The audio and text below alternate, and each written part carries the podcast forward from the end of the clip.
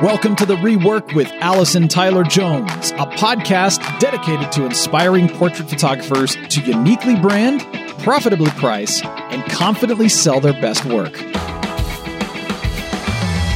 Allison has been doing just that for the last 15 years, and she's proven that it's possible to create unforgettable art and run a portrait business that supports your family and your dreams.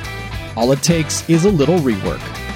Episodes will include interviews with experts from in and outside of the photo industry, mini workshops, and behind-the-scenes secrets that Allison uses in her portrait studio every single day.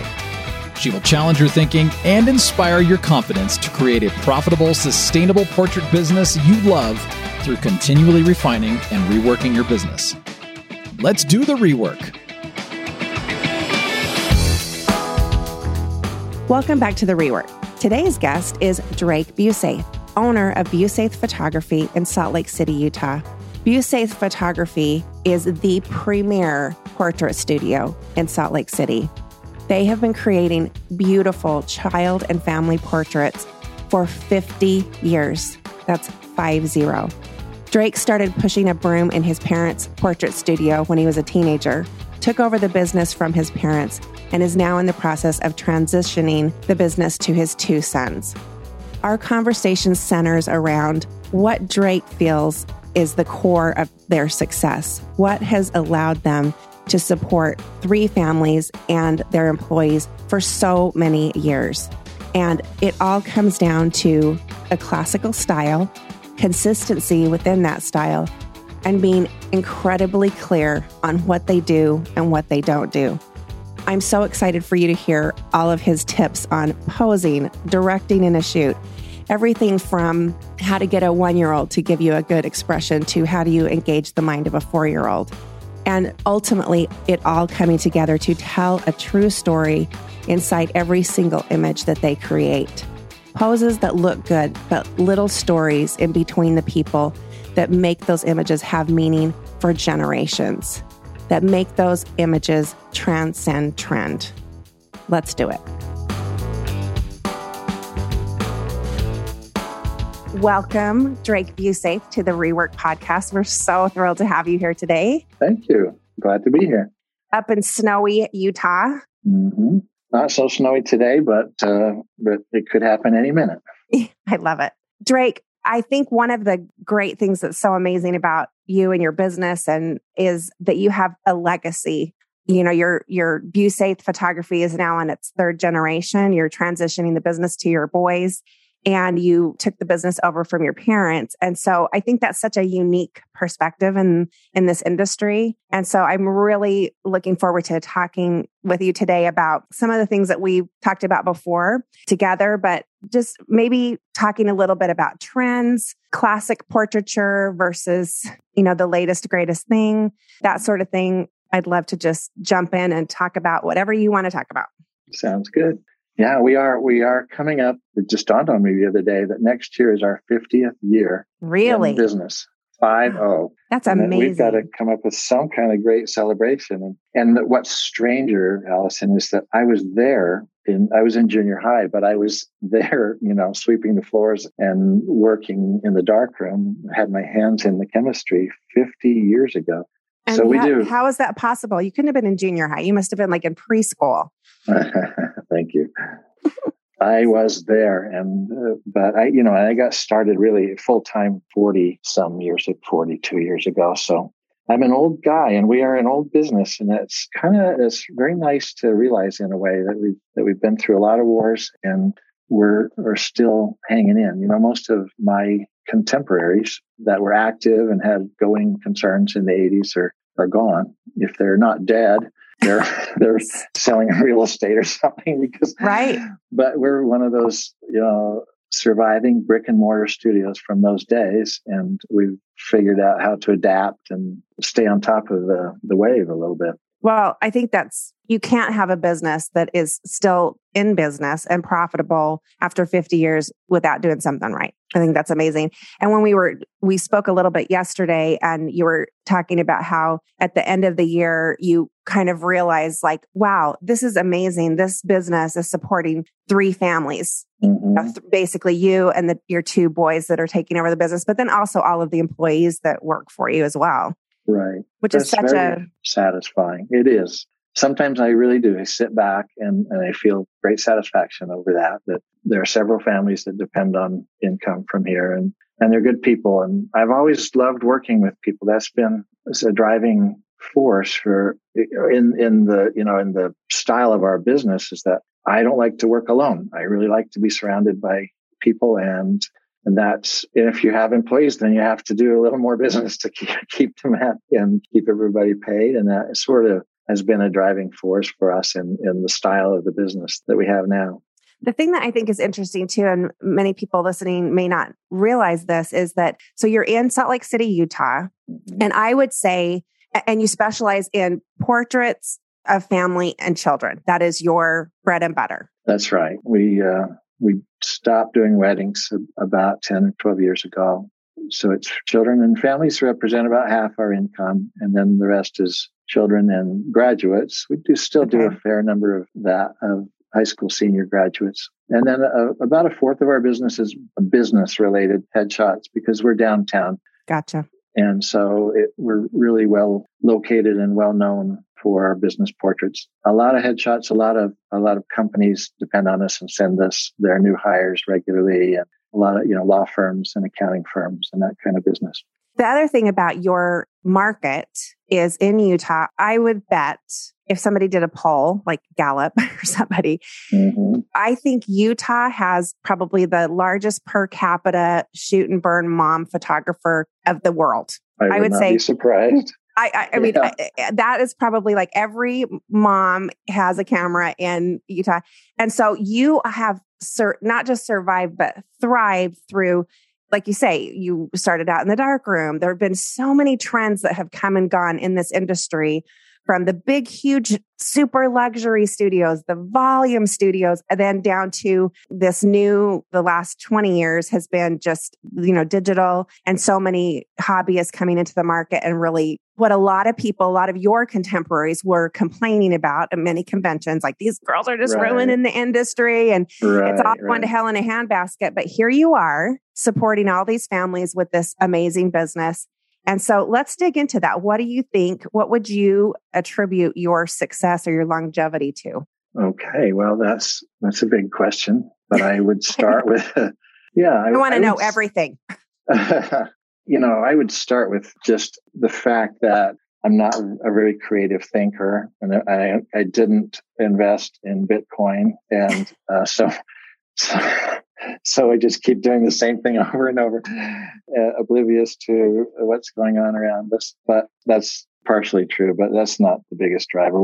I think our clients have always recognized our work as different than the new generation that came along. And so we were really not competing with those young women that are out photographing in the field with no tripod, with their kit camera.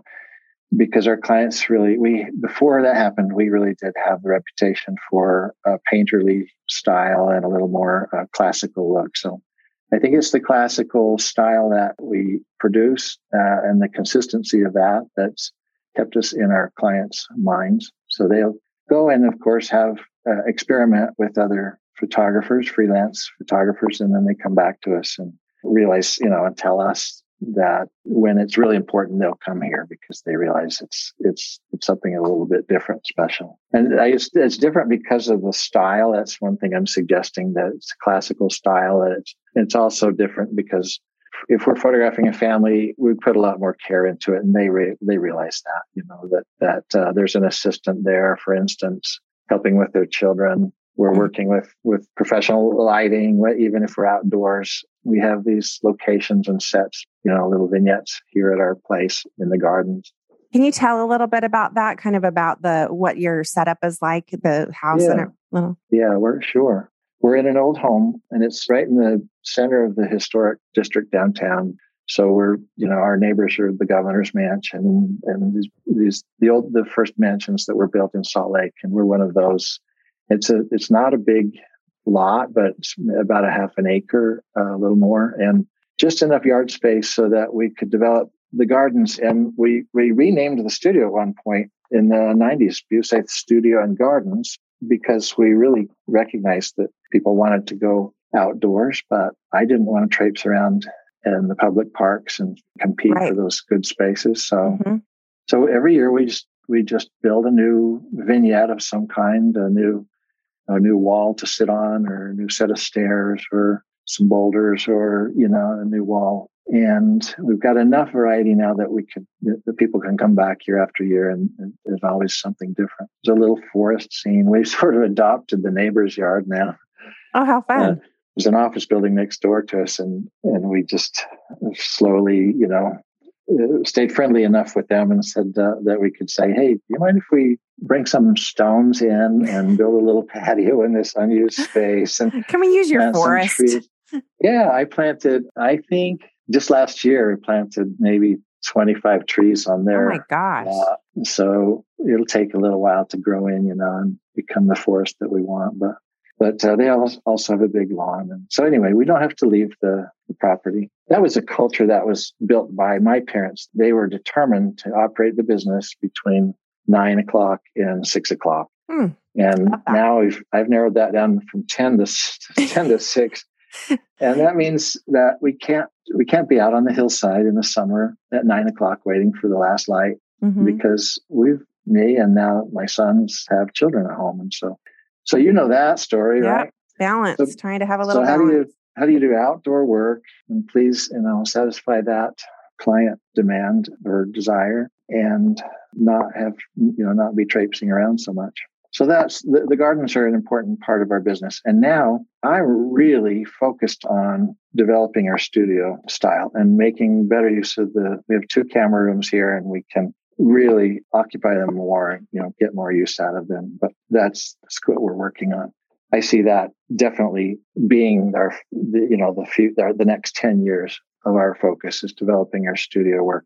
Right now it's a little bit dusty. Okay. To be honest, you know, I mean, we're just working on freshening that up. And I don't know if any of your listeners could relate, if they're old enough to relate to having a style that gets a little dusty.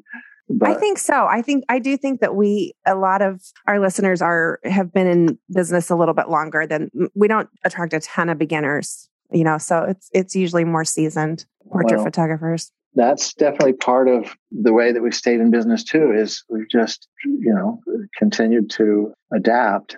I don't want to go back into history too far, but really I've lived through the wars that started in the darkroom. We started, you know, with the chemistry. Even in the 90s, we were printing our own work. The photographer would take their own negative into the colored darkroom and print it so that we had total control because my dad was a total control freak and had trust issues, I think. Yes, typical entrepreneur.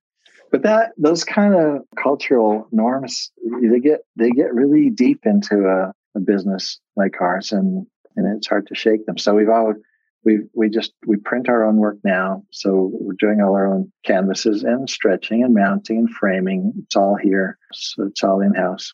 So that's part of the part. I don't know that helped us survive, but I keep saying survive, but we really have grown. We've had continuous you're thriving. Growth. You're not just surviving. You're thriving. Yeah, I kid about surviving because I'm attending friends' funerals now, but...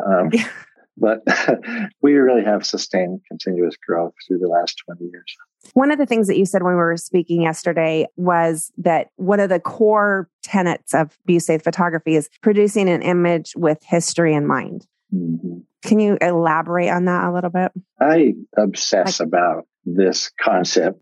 I feel that when I'm making a portrait, that, especially family groups, because those are the photographs that I feel have the most potential to become an important historical document.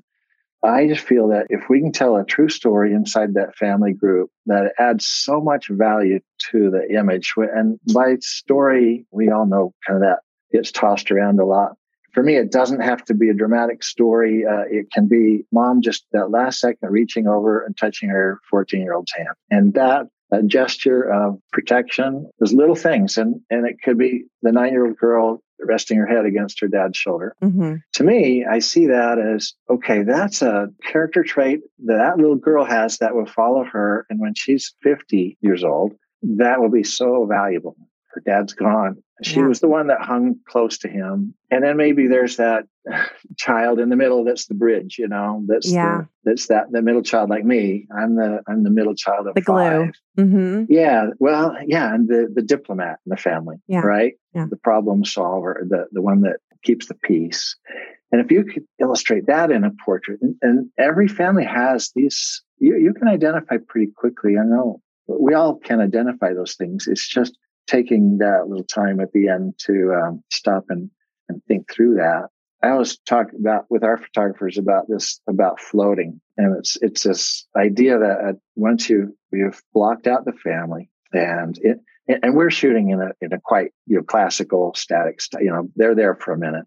Mm-hmm. We've blocked them out. I know that your families are in motion, You're just more clever than I am that way. But once we get it blocked out and we've got sort of the body, the strategic layering and the color mix that we need and a nice head arrangement with the melodic flow to it, then at the last second, you've got so much in your head, the lighting, the expression. You got to be entertaining that 4-year-old at the same time as the 16-year-old is rolling their eyes. Dad's impatient. You got so much. This photographer once told me a story about how he was camping and a wolverine approached his camp. And so he just floated up into the tree and waited for the wolverine to disappear. And then he was, this is a Fred Heingartner, a real character. And he told me this straight faced. And I think the story, though, was illustrating that I took it to illustrate the fact that you're in danger, you're in this crazy situation. Yes. All that's going on. Somehow you've got to just rise out of your body and see this image as a graphic shape. Yes. And then take care of those problems. And then somehow leave the conversation, leave your body a little bit and look for those little stories that could potentially be happening there. And I we've had several photographers work for us over the years, and I've trained a lot of assistants, and I think it's one of the most rare qualities in a photographer is that ability to float and make those decisions in the middle of that chaos, especially with families. Agreed. Right? You know what I'm saying? Because you photograph the same families that I do. Yeah. Well, we more or less. You and I had and we have shared clients too, because you're in Utah and I'm in Arizona, and so you have clients that go back and forth, and we have crossed over with that, which is really fun. And you and I, 2020, we were in a group together. We did a shoot together. You called me out. I called you out. We shot the same family. Yeah, we did. We shot the same family. You shot him first, and then I came in and shot him second. And that was so much fun to watch you work. It was an education because we were in my studio. So you were using my lights, my studio, and a family that I knew that I had photographed before, and to watch how you set that up versus how I would set it up. It was an education. I just loved. But the thing that I thought was interesting is there were parts. Could you feel the fear in me? No, there's never. I mean, you are very other internal. People in the room. You're there. No, you're very internal. You are just like, you always look like you just smoked a joint. You're like very chill. Yeah. But on the inside, you're like going crazy. Churning, you're churning. Yes. So I'm the opposite. It's all on the outside. There's nothing. What you see is what you get. There's no, it's all crazy. So anyway, watching you do that and how I saw that, how you positioned everybody, you kind of looked for that kid that was the bridge. You put her in the middle. You kind of had this beautiful graphic composition. Then how you directed that shoot was so interesting to me because you're very quiet. Yeah, directing is such a fascinating topic, isn't it? Different styles of directing. Yeah. And it's so important to family work where you're directing different ages. And I don't want to swell your head anymore, but you're such a fine director. I mean, and our directing styles are absolutely different. different, but kind of aligned, because that's what was so interesting to me, because I'm like, he's doing what I do, but he's just doing it. Like, you're still jacking with them psychologically 100%. I think that's where you and I align, is we're very much psychologically shrinking the whole thing, the whole energy. We're completely managing everything that's happening, but we're just doing it in completely different ways. Cause you're over there like, okay, like there's something on my head. Is there something on my head? You know, you're talking like this, and I'm like, woo, you know, like screaming, and there's music. But again, you're in complete control. That's true. That's that. Yeah. On a good day. Yes. No, not on any day. That's just how you roll. I absolutely think this is interesting to me. I felt like at some point in my early career, I reached that point where I felt like I was in total control. And then then I kind of hit another plateau. And I know you'll relate to this, where I started to trust the client to dance with me a little bit. Right. But I think I photographed for 5-10 years where I controlled every movement of their body to a mechanical away. And then I learned to do that. And like, you'll completely understand this, that I call it unposing, where you're manipulating it, you know where you want them to go, but you're going to get them there on their own, by their own will. Yes. And not by yours. And so I talk to our assistants and photographers a lot about that. Like, I would never tell someone to lean to your right, you know? Yeah. But I would say, well, I look way down there. Now glance back at me. Yes. You know, and I would use these really general open terms, because when they feel like they found that position, they're more comfortable with it. Their spine doesn't hurt. Their neck doesn't hurt. Yeah. They come away thinking that was a natural.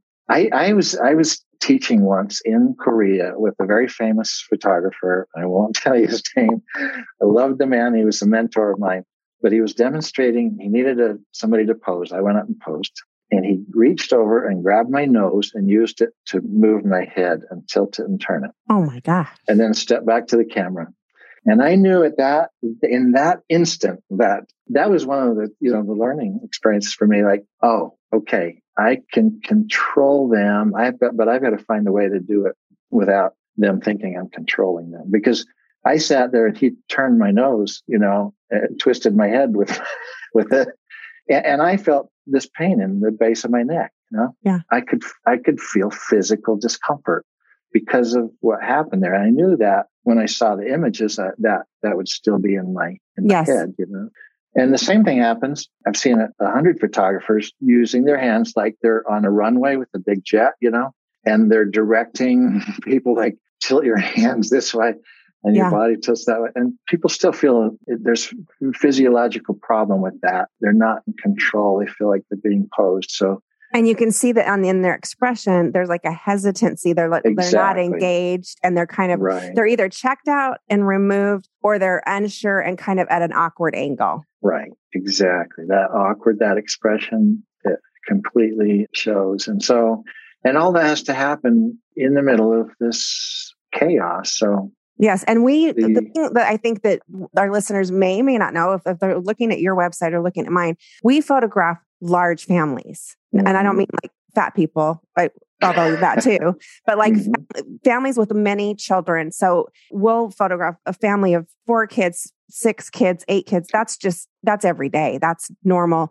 So this is not like, get your 2.5 little cuties in here and let's make this happen. Like, we shot yesterday, a little boy that was like 6 and little sister was 4, and then mom and dad. And that was like falling off a log. It was the easiest thing ever. So, you know, compared to those bigger families. So like what you're saying, there is this amount of chaos. And so I think many people, when they're doing something like that, they, like you're saying, they want to make it completely controlled and then to this perfection, or maybe just releasing that. But if you can get it set up, and I've watched you do this. And the thing that I think is really interesting about your work is you keep saying, well, classic, or it's safe, or whatever. I don't think it's that at all. I think it is classic. It does transcend trend, but there is a freshness to your work that's always been there in every image of yours that I've seen, that you can tell that it's just beautiful. It will stand the test of time, no question, but there's something else there. And I think what it is it's that direction. It's that engagement. Yeah. And the collaboration with the client. And so how are you doing that? Like, what are you, I know, because I've seen it, but I want you to tell our listeners, what are you doing? What are some of the things that you're doing? I know one of the things you say is engaging their mind. Yeah. That's a quote from my dad that rings in my head all the time. So when their mind's engaged, which means just asking them a question. And it might be a child, right? But it's looking in their face is in neutral, and we need some expression. So, but it's all a distraction, right? It's all different methods of distraction. So I could think about some specific little techniques that I go back to a lot. One of them that I learned really late in my career was just to explain the concept to them going in. You know, first have a concept, and then share that with them. And so I'm not trying to trick them into things now. If they understand the concept, then one or two of them will actually help me with it, right? And they'll add to it. So I remember standing in front of a bunch of church leaders once and saying, listen, in past, the pictures are pretty static. I really need you to show me how you feel about one another. Because I think there is a brotherhood here, and there's a friendship here, and there's love between you. And I need you to help me illustrate that. I don't think it's ever been done in the history of this group photo that's been done over 100 years, you know? Yeah.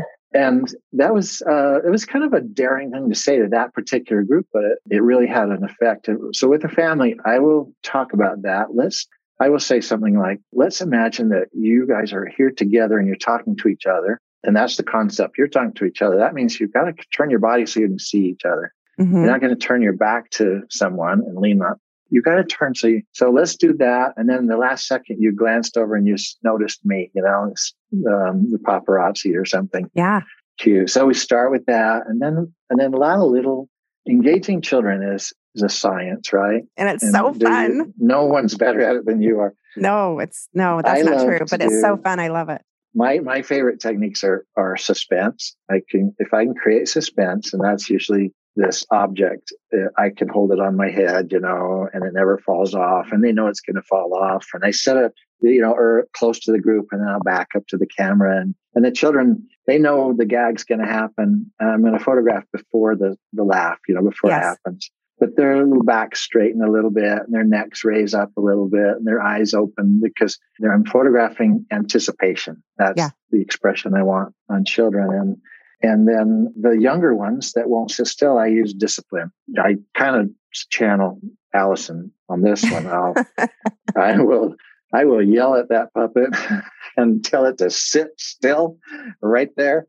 You sit on that chair, don't you move, or I'm going to be so angry at you. And you look over, and that little 2-year-old who was jumping off the stool is just frozen now, because he knows that tone of voice. Oh, yeah. It's not threatening to him. Totally. Somebody else is in trouble.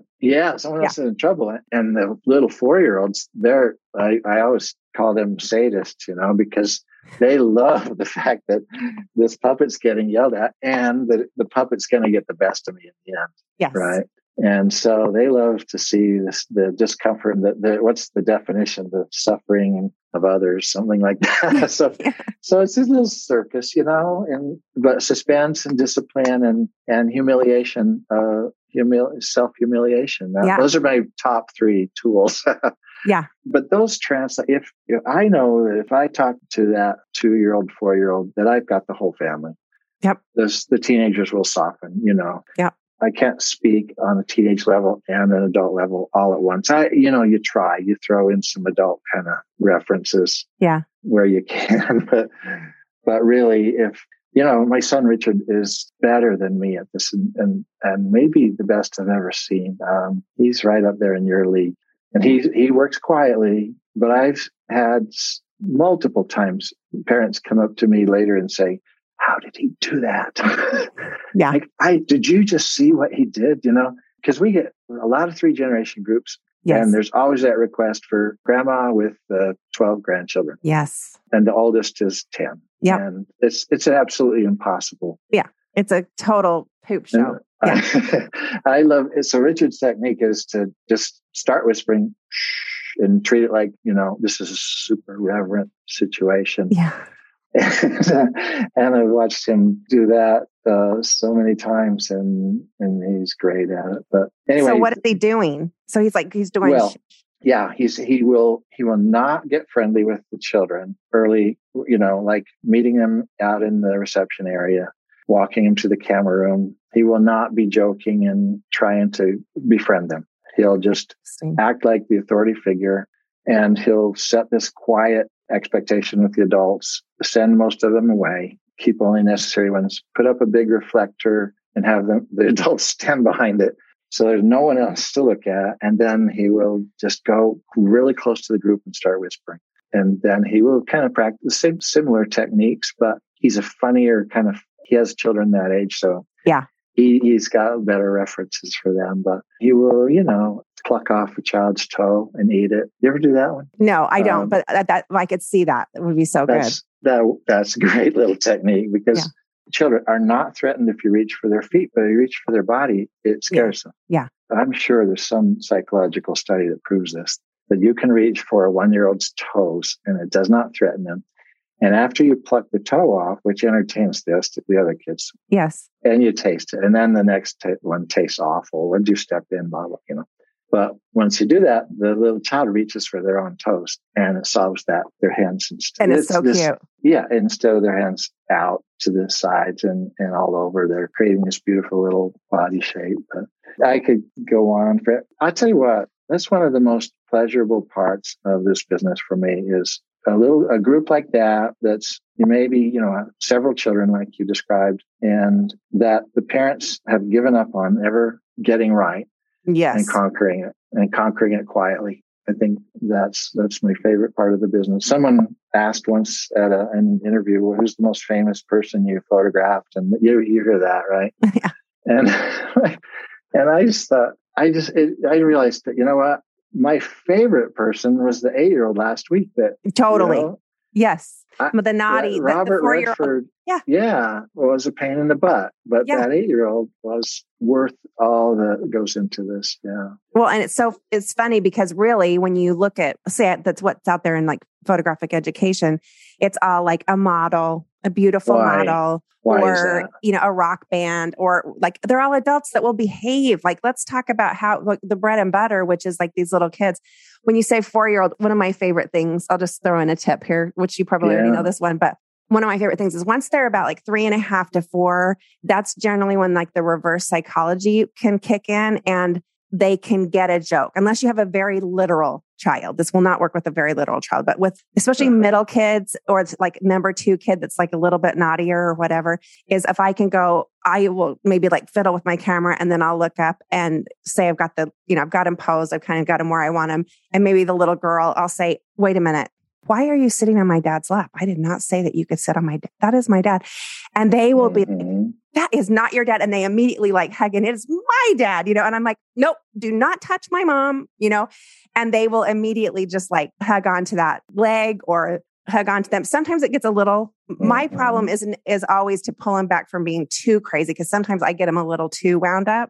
So I've had to learn to kind of throttle some of my direction because sometimes it goes a little too far. But no, that's wonderful. That's a great tip. That's a fun one. The reverse thing. Don't do, you know, and a child. Whatever you do, don't smile at me. Right. Yeah, a child that's too smart for the situation, you run into that a lot, right? They know you're trying to manipulate them. Oh, so yes. You got to go to that reverse thing. Like, I just do not allow giggling. No giggling allowed. Yes. Absolutely no smiling, please. None of you.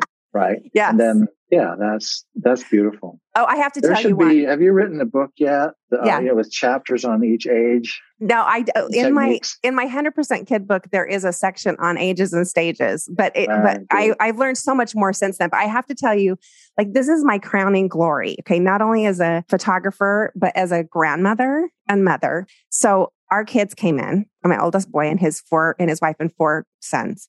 And their number 3 child is just at a complicated age. So he's like 2 and just full of it and wants to be big, right?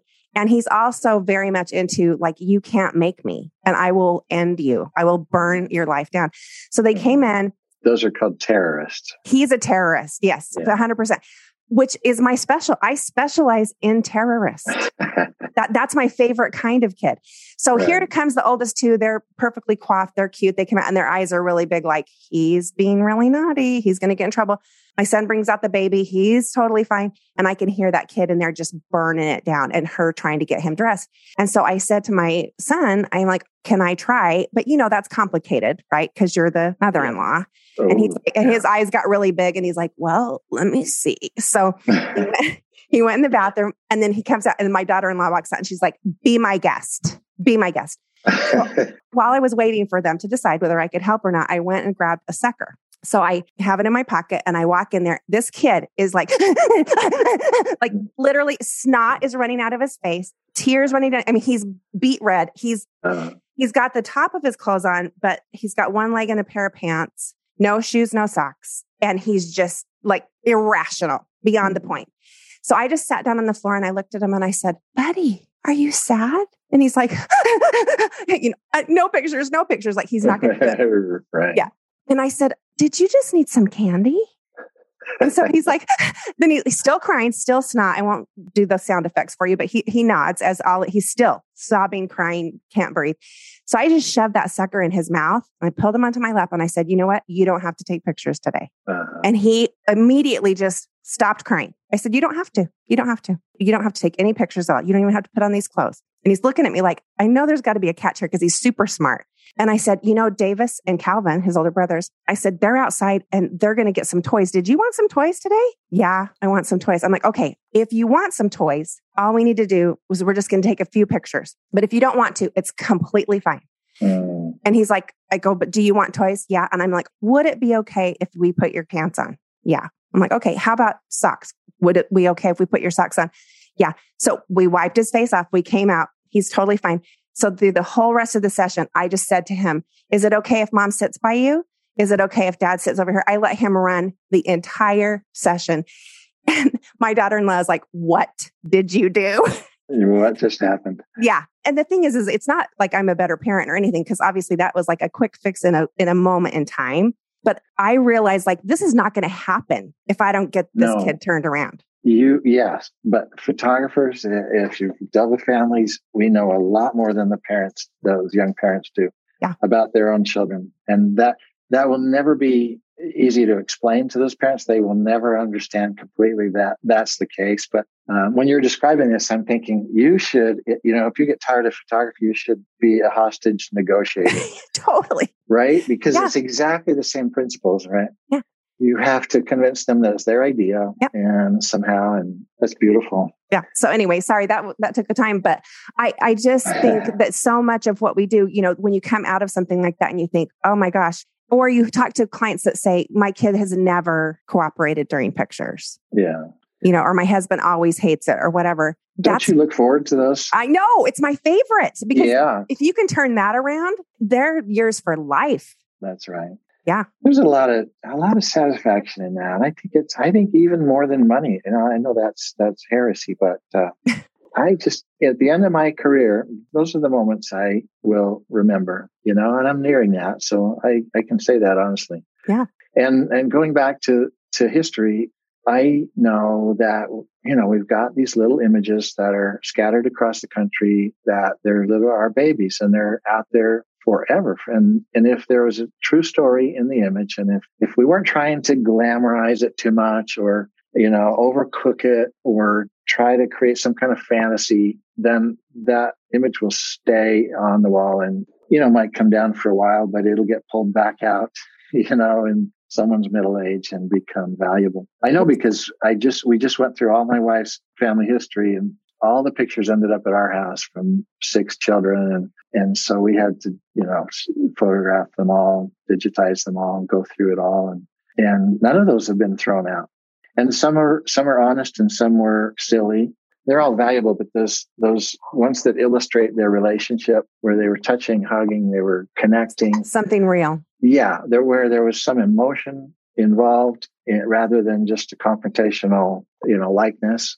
Yeah. Man, those are just treasures. And that's kind of, I know that becomes a cliche, but that is what's important to me at the end of the day more than, and my dad, boy, he didn't care a bit about money.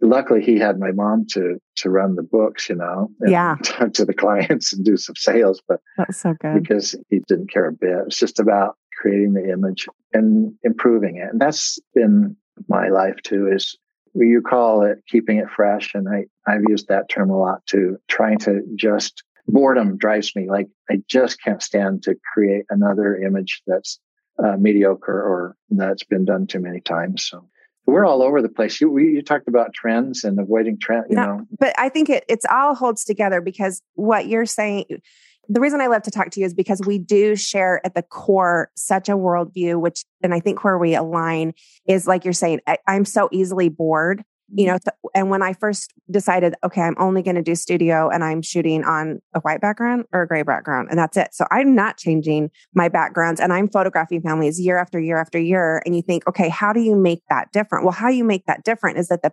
people are different and they like different things. They are acting in different ways, but then they're also the same. And so how are you showing that continuity and how those relationships evolve over time and telling that story? I just find people endlessly fascinating. I find psychology and kids and how they interact and how different and unique they are, and yet how not different and not unique they are at the same time. Like that oldest child is just, you know how that's going to roll. And then that second one and just watching how those dynamics play out. But then also when you're in that moment with those clients in that session, and especially when I'm photographing the kids and I have the parents in there with me, to have them sit there and see those kids with that 30,000 foot view, like that you get when you're watching them walk across the stage at a graduation, or they can see what they've created. They can see the relationship between those kids. And you can see that like, they're so glad that they did it. You know, it allows them to pull out of the day to day and really see this great thing that they've complicated, hard, but it's great at the end of the day. Well, that's such a great statement. That's your genius. And what I admire so much is the idea that there's infinite variety in just the expression and the body language and the group dynamics without having to go stand on a mountaintop at sunrise. Right. It's all there's at the end of the day, there's nothing more fascinating to photograph than the human face, you know, and body, if it's expressive, and just drawing out those expressions is your genius, of course. And I love the way that you've narrowed it down to that. And that's been an inspiration to me. And that's why that's a big influence on us here, going back into the studio and trying to work on with less around them. We will continue to do garden portraits. We will, because that's our thing, our brand, but I crave a little less. And so that's what we're working on now. Even with your garden portraits, it's still so spare. And that's what I love about your work. I feel like even when you're shooting on a location, you still reduce that in such a spare way that has a fresh, modern take to it. Even your quote unquote old stuff, I can see that through line. Like your style is so recognizable. And I think that if we go back to the beginning of this conversation where you're talking about, you know, your clients recognize your style that's consistent and it's so clear what it is that you do. And I think that as much or more than anything, and the fact that like the work is great and they're taken care of and all of that, that's what's brought you through. So you're not just changing on a dime like, oh my gosh, we need to be printing everything on metal and it needs to be, you know, whatever this latest trend is. You just stay the course, but you're not just stuck, because we all know photographers that have gotten stuck, right? That are still just doing the same thing. Yeah. And you could say it's classic, or you could say that it is kind of boring and stale, right? Yeah, so I can see the evolution. You're still evolving. And so that's kind of an interesting topic too. Like, how do you stay classic, but yet still evolve? Right. How do you keep that continuity? I think, you know, there are some principles that stay the same. And through all that, we could be outdoors or out on the salt flats or in the studio, and we'd still be expression driven is a term I use, which pretty much means they're looking at the camera and we're close enough crop to not... So we shoot very, very few real scenic portraits where we're dependent on the scenery, even if we're out there on site. And we do shoot on location quite a bit. We have some nearby locations that we'll go to. Mm-hmm. But there is a continuity in the crop. And then, of course, the lighting. So we're using supplementary light when we're outdoors, a pretty large softbox, or we'll set up a 6x6 foot scrim and shoot light through it so that we really have that studio softbox look when we're outdoors. I think that helps people recognize our work.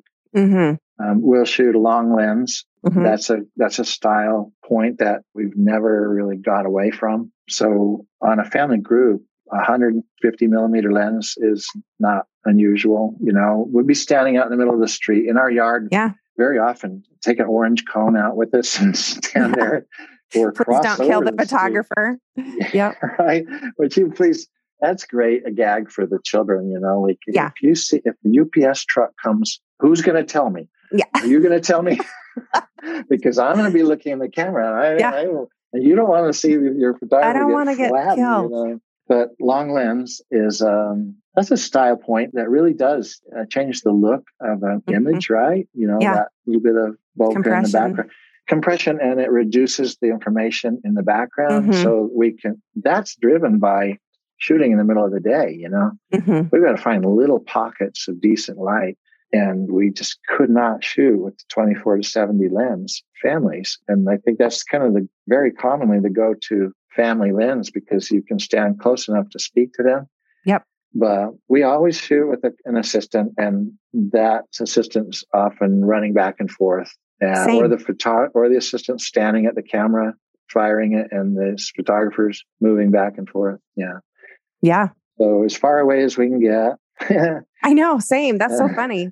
I'm the same too. Cause I see people that are photographing so up close and I'm like, wow, that would be such an advantage to be able to be closer so they could hear me. So maybe that's why I'm screaming all the time. Cause I'm like with my 70 to 200 in the back of the room cause I want the compression, you know? Yeah, that's right. I need it. Yeah. I wish I would like a larger camera. Totally. I want an airplane hanger. I need half of it for all the like furniture and stools. Though? I've photographed families in a large, you know, big studio. I know it's not the same. And it gets echoey and you lose the intimacy. So there's something in the middle there. Personally, I think it's 40 feet. Yes, wide by deep. What's your depth? The ideal depth for a family portrait? Well, I'm 30. You want 50 feet? You want? 40, I wish I'd love 50, 60, 40. I'm at 35 right now, and that's pretty good. But you can see, if you go to my studio, you can see my jeans are rubbing up against the wall. Like I'm literally against the wall all the time. Yeah. Well, you need something to lean on. I know. Well, that's true. So I'm always up against, but yeah, I think like 35. So our camera room is like 35 deep by the space is like 15 wide because we're limited by this structural beam, you know, the post that's in the ground. I would love to have that 35 to 40 wide by 35 to 40 deep would be like so good. Yeah. Yeah. But I agree. We rented a studio one time and had this huge psych and it was probably like 60 by 60. And I felt like it was a little too cavernous. Yeah. There's a little sound problem and the people feel not as connected. I'm looking at one of my own family. It was done on a big site like that right now, and we pulled it off. But you know what? You get used to anything. If you're going to give me a 60 by 60 room, I would take it. Are you kidding me? I would just divide it up a little bit. Yeah. Yeah. We're in an old house, and I imagine, you know, a lot of people face this issue. One of our camera rooms is like 24 feet long. So we had to develop. One problem is like you couldn't fit large softboxes in there, and I like big soft lights. Mm-hmm. So we built years ago. We started building these north lights, and where it's just a wall of acrylic plastic where the light's bouncing through it, and doesn't take up so much space. But I've always dealt with too small a space, and I think a lot of us do.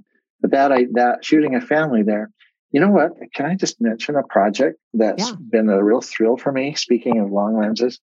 I just started a project this year photographing old character Tuscans in Italy, in their barns, in their workshops, at their theater, in the kitchen, wherever they are. Usually octogenarians, people that it's kind of this last generation that remembers World War II.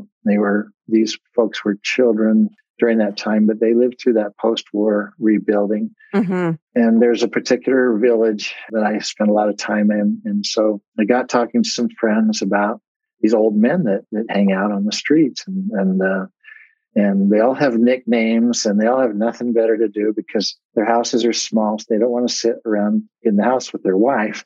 Right. So the men are on the street. The women are in the house. The women are in the house. And I said, what if we could, you know, do a project? So So I went over, and I've always photographed these men when I'm visiting over there, but just short little encounters. But this time we organized some time so we could get into their place they hang out. One guy that fixes Vespa scooters, and he's got 150 Vespas all torn apart in this one room. Oh my gosh, so cool.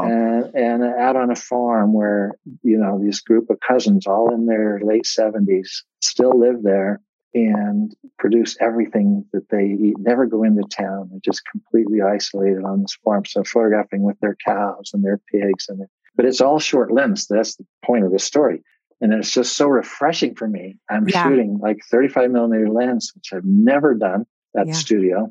And I'm working close to them and all completely found light. And so this is a collection that I'm doing some video and getting their voices on recorded so that we've got more to work with. But I photographed about a dozen or 15 different people this October and this last year. And I'm excited. I feel like, you know, as much as I love the studio and I do get completely obsessed by the business and swallowed by it, it's been really important for me to break away and have a personal photographic project. You know, my wife would say, do something without the camera for a change, you know, but for me, it's just as different to go out, to be out of my comfort zone and photographing. And luckily our business model and the way the studio's set up, it's let me leave for a month at a time, a couple of times every year, and business rolls on without me. So well, and then you've created another business out of the Italy workshops. Yeah, it's a hobby, really. Yeah, I mean, it looks like a business. It has a website and all that. Yeah. But in reality, it's my way of escaping work and day-to-day. Playing. You know, it really is, because I wouldn't. I don't know. I wouldn't go on my own on these adventures. I would always find a reason not to, you know, it's somebody's birthday or my mom's not well, or unless I was forced to do it. So I created a company, let's call it, and I'm forced to go spend time and put on these workshops and give the tours. But this little project is completely personal. I mean, I just did it alone with some Italian friends, and that was like a third leg of my life now. Yeah. Well, but I think as we wrap this up, I think the thing that really strikes me is that there's a lot of through lines, and that's the legacy that your parents started and that you've continued and that you're pounding onto your boys. And that's that there's an authenticity and a realness about your work. It's also, there's an authenticity and realness about how you want to live your life. And so what you're saying is, like, of course, money is important to everybody. Your business needs to be able to thrive, to support those families and to be able to support your employees and also support your dreams of traveling to Italy and doing projects like this. But it's not just an end in and of itself. And then with all baked into all of that is the love of family and the connection between people. And as you have captured that and provided that legacy for your clients, that has brought return back to you again and again. So you found this niche and you've just stayed the course while continually evolving yourself creatively. And I think it's a testament to what a great industry we're in, what a great business this is. It really truly has so much meaning and so much value for us who own the businesses, but also for the clients that we serve. Absolutely. Yeah. And I can't think of, you know, very many other businesses where you can really get tied up emotionally every day. I guess, you know, medical fields, but it's not, you know, it's not happy emotions. No. And there's so much at stake. Yeah. You're right. I love that about it. It's you're pretty deeply involved, and yet we're not saving lives. I remember Dean Collins, an old hero of mine, said that once. Remember, guys, we're not saving lives here, you know. Right. If you mess up, except I think he said, except your wedding photographers, maybe. Yeah, I know. But no, I'm driven by capturing the images much more than the money part of it. And I realized that just recently, because I thought I was a businessman, you know. I've always thought, oh, we're a little Nordstrom, you know, we're not the boutique studio. We're more of a retail model, but we're on the higher end of that. And we're good at customer service, and we produce a consistently good product that people can trust, and I took a lot of pride in building the business that way and treating it, even though we're a little ma and pa micro business, treating it like it was a bigger business. And I think that was very important to getting through the big changes, I think. But at the end of the day, now in my 60s, I'm realizing that I could have done that in a lot of different fields and made more money, you know. Mm-hmm. I really stuck with this because I enjoy the conquering that 2-year-old. Yeah. Or doing the, seeing my portrait hanging on the wall, the governor's portrait, you know, at the Capitol building, where I really get a lot of satisfaction. So I am my dad. Yeah. I really, and I resisted that for a long time. I thought I'd never hear me say that. I thought I'd never hear myself say that. Yeah. Because when you're younger, you don't want to be your parents. Yeah. Right. Yeah. Can I brag a little bit? Yeah. Tell you something special that just happened. Yes. That my dad would just burst with pride over. Yes. We won an award called Best of State this year for the entire category, the entire industry of arts and entertainment in Utah. And so we've won this award for Best of State Photographer, you know, every 12 years in a row, I think. But this time they called our name, and this is a dinner for 1,000 people, black tie. It's a big event. And they called us up to give us the award for the arts and entertainment category, which is all the theaters, all the symphony, the ballet, the opera, all the artists, all the galleries, all the painters, all the musicians, the movie. It's a big category. And this little committee sat, and I was shocked that they chose this little, you know, portrait studio. But it just tells me that this committee of business people thought enough of a little ma and pa portrait studio that they would consider us for that. And that was encouraging to me about the future of our industry. Mm-hmm. That we're not in any way obsolete. Nope. That we're kind of on the move, and maybe they're noticing us for the first time. We used to be a commodity, and now we're something really special. And so I'm very proud of that. And I thought at the moment, the only thing I could think of going up to the podium was, man, Dad would be bursting with pride over this. So, I know. Well, he saw it. He was there. I'm convinced. I know whenever we do something, you know, something great, my siblings, we call ourselves the Tyler orphans because we lost our parents pretty young. And so we'll always say, we'll just call each other and say, okay, Mom would be so proud, you know, and then we just brag. So I love that. I know your dad would be so, so, so proud of what you've done and so proud of your boys and this legacy that you're continuing on. It's so much fun to watch. And I think the thing that is a real inspiration to me that I draw your example is how to do something well and stick with it while continuing to evolve around the edges. You know, you're not throwing out the baby with the bathwater every year and, okay, we're going to do all new things and we're going to pull up the gardens and do steel backgrounds and go industrial and we're going to go downtown to the railroad tracks. And no, it's just like there's a through line of camera aware. I took notes yesterday, so you tell me if I'm right. Yeah. Classic style, natural skin tones, expression driven, and that it's just beautiful, but expression driven and seeing those connections between people. Yeah. And add to that beauty driven, because, you know, we kind of get, that's a trend that we can get carried off in is let's make it interesting. Let's make it grittier. Let's make it grungy. Let's make it glamorous. And if beauty is on that list of priorities, then that keeps you in the classical category. Yeah. Because when I say classical, I think Romans and Greek ideals, you know, and then they're popularized again in the Renaissance. But these are principles that they're natural and beautiful. Those are two real hallmarks of classical style. And that's a trend that is easy to lose track of if you're trying to be creative, especially with editing today, right? So you mentioned natural skin tones. Yes. And that's something that's, it's hard to resist sometimes, you know, the cinematic or post-production effects and the desaturation and we get pulled off that way. I do, because I just love Photoshop, you know, and I watch millions of tutorials all the time. I watch one movie and then 3 tutorials. That's my nightly diet. I love it.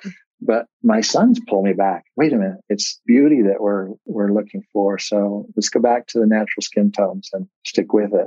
I appreciate that. That's a great compliment, though. Thank you very much that you've noticed that there's a continuity and that it's freshened up now and then. No, it's not freshened up now and then. It's, I think you're just, you doing yourself a disservice, but you're the king of self-deprecation. It's that you're, I think the thing that keeps it fresh is the real. That's the thing that's the real. You know, when you look back even at those really old photographs, like back in the day when they had to hold really still, every now and then you'd see one where like maybe it was blurry, but they had a little moment where a kid laughed or put their hand on somebody or like that gesture. That's where it's all, that's where all the magic is. And those are the images that when they're collecting them as the older people, they're going to be like, I remember that. I remember sitting on my dad's lap and leaning into him. And I always loved to be with him. And those are those little tiny stories. It's not the big, huge illustration. It's those little tiny things that make all the difference. And that requires, you know, all the things that we've just talked about, you know, being in control, directing, but also allowing them to be themselves. And you guys have done it for 50 years. And I just so appreciate you being here to share that valuable info with us. Well, it's a privilege to be asked. Thank you. Tell our listeners where they can find you, the Busath, but also I want you to tell them about the Italy Workshop too. Okay. Our website, which is always 2 or 3 years behind. Oh, please. Yes. Yeah. Everybody knows that. Everybody can. Every photographer. Yeah. Yeah. It's Busath.com. By the way, no one knows how to say our name. So if you don't know how to say it, don't feel bad. But it's long U and a long A, Busath. Busath. Busath.com. And then I have this other little concern called Italy Workshops. And that's ItalyWorkshops.com. And that's trips that we organize for photographers in the spring and the fall.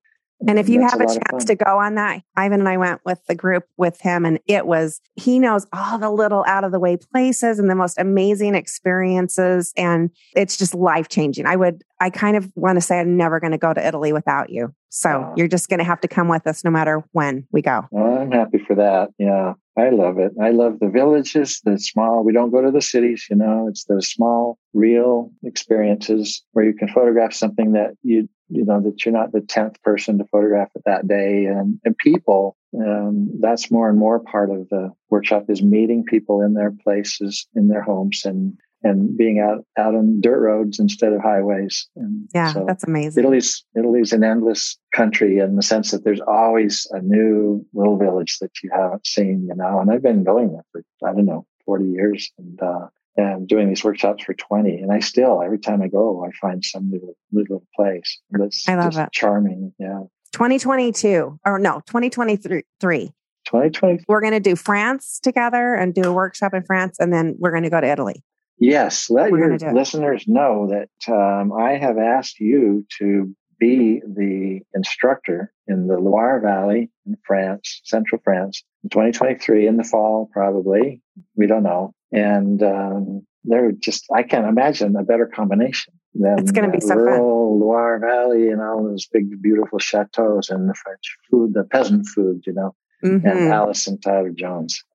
That's a week. And Ivan Jones, our French speaker, who will be translating. Ivan will be translating. He'll be making friends along the way and you know, schmoozing and getting us into cool places. Exactly. Oh, Drake, thank you so much. I appreciate you being here. Hey, thanks for having me. Do you know someone who would really benefit from this episode of The Rework? Maybe a fellow photographer who's in the trenches with you and always looking to level up their biz. Or perhaps you have a friend who is struggling to make their business work. I would be so grateful if you would share this episode with them. All you have to do is head to the platform where you are listening, click the share icon, and text it or email it to the person that you think could need it most. Thank you so much for doing that. And while you're there, if you have a chance and can give us a review, it would mean the world. We are a micro, tiny podcast, and we're trying to get the word out to as many portrait photographers as possible to help them build better businesses and better lives for their family. And if you would help us do that, it would mean the world. Thank you so much, and we'll see you next time on The Rework. You can find more great resources from Allison at dotherework.com and on Instagram at do.the.rework.